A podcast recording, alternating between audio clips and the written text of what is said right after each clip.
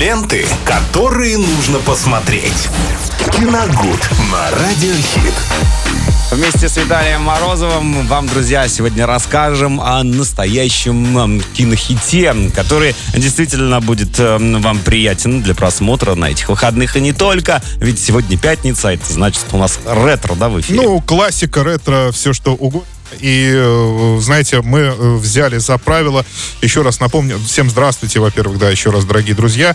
Напомню, что в эти дни мы обращаем внимание на комедии, потому что в последнее время их очень мало, и мы практически этот жанр вообще не обсуждаем. Плюс ко всему осень, хандра, надо с ней как-то справиться. Да, надо как-то с ней справляться и смотреть что-то доброе, веселое и смешное. Ну, давайте начнем, наверное, сегодня выпуск с экстраординарного случая, экстренного случая. Олег Болдуин на в съемках вестерна застрелил оператора и тяжело ранил режиссера.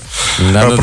Почему я обращаю на это внимание? Потому что таких случаев не было уже очень долго. Да, на моей памяти это был только с бедным Брэндоном Ли. Помните, в 92-м, по-моему, втором или третьем году на съемках фильма «Ворон» это тоже произошло. И он погиб от выстрела там, технически, история. Да. Не будем углубляться, но, во всяком случае, это мало того, что стоило жизни самому Брэндону Ли и стоило карьеры актеру, который нажимал на курок в этот момент, потому что потом, после этого, он так толком уже нигде и не снимался. Ну, не знаю, как теперь карьера Болдуина пойдет, но давайте так прямо скажем, здесь прямой вины Болдуина нет. Дело в том, что актерам вкладывают в руки оружие, за которым следит целая техническая бригада. Конечно. И именно уже на их плечи тогда ложится ответственность в случае каких-то непредвиденных ситуаций, которые произошла. Да. Так что, случаются такие трагедии, и это очень печально. Ну, а сегодня мы поговорим, что о картине Лемони Сникет «33 несчастья». Где много несчастья, как говорится, несчастье, и счастье помогло. Да, 2004 года. Я думаю, что все очень хорошо помнят эту, такую полутеатральную, полукиношную постановку, где злобно граф охотится за наследством детей-сирот. Там смешные и достаточно жуткие приключения, и солирует в этой картине Джим Керри. Да, невероятно, здесь у него вновь он воплощается, причем не раз за весь фильм. И так у него там очень интересный амплуа, да. А он еще по ходу самой ленты тоже разных людей там отыгрывает. И это плюс. Это большой плюс. Давайте вспомним, там начинается все с того, что страшный пожар происходит в доме одной семьи, гибнут родители, и их трое детей остаются сиротами. Но потом выясняется, что за ними стоит достаточно большое наследство, и вдруг у них объявляется дядя. Очень злобный человек. Откуда не возьмись, как говорится. Да, который претендует тоже на это наследство. Он понимает, что как раз-таки дети — это единственная помеха на пути к богатству. И они ему не нужны. Да, и хочет от них избавиться. Из-за этого все, конечно, обрастает достаточно забавными ситуациями, когда граф пытается, избавиться от детишек. Но дети-то непростые, как оказалось. Они, во-первых, очень умны, во-первых, очень находчивы, и, в-третьих, они добры и любят и себя, не себя в себе, в смысле. Любят друг друга, да, совершенно верно. И, так сказать, крепко у них семейная узы их, они их сплощают и помогают. Сплочают. Все это оформлено в стилистически в потрясающую такую стимпанковую, я бы даже назвал, атмосферу, когда есть паровые машины, но при этом соседствует некая электроника какая-то в технике.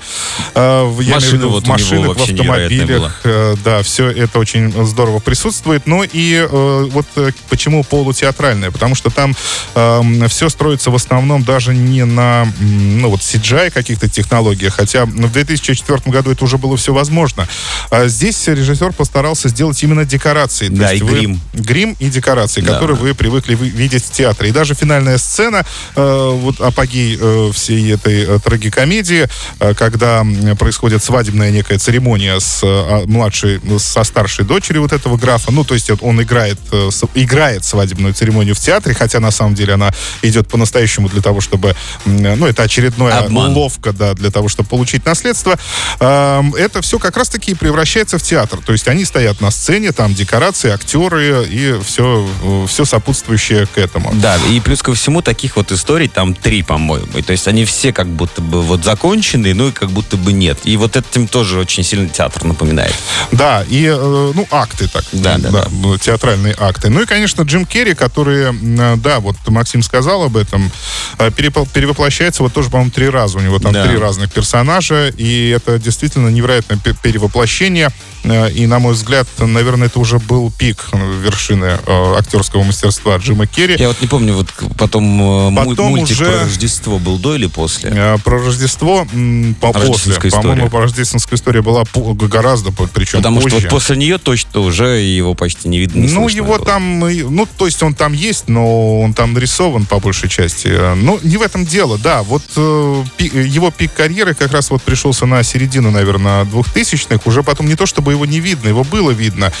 Но вот как-то, знаете, такая участь Николаса Кейджа где-то его постигла. Рядом пробежала. Вдруг он стал сниматься в каких-то совершенно непонятных фильмах, непонятных комедиях. И в конце концов, ну, на мой взгляд, сейчас он чаще пародирует просто самого себя прошлого, так скажем. Ну, вот «Шучу», например. Хороший, добротный сериал, но он там такой же, как он был в предыдущих своих работах, особенно в ранних годах.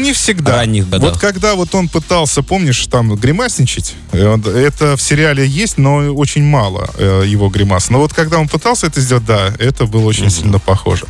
Так что, друзья, сегодня в пятничный вечер замечательная сказка «Лемони Сникет 33 несчастья», 2004 год, категория 16+. Ну и, кстати, по-моему, уже сериал снимается или уже сняли. Снимался, по-моему. Не знаю, сколько там сезонов вышло, но вот как-то я не добрался до него, потому что, ну, я знал, что он вышел, и все, больше ни от кого не слышал. Но там нет Джима Керри. Вот. Это главное, да. Так что смотрим эту картину сегодня. Спасибо, Виталий. До новых встреч в эфире. И, конечно же, не забываем нас смотреть в YouTube. Ленты, которые нужно посмотреть. Киногуд на Радиохит.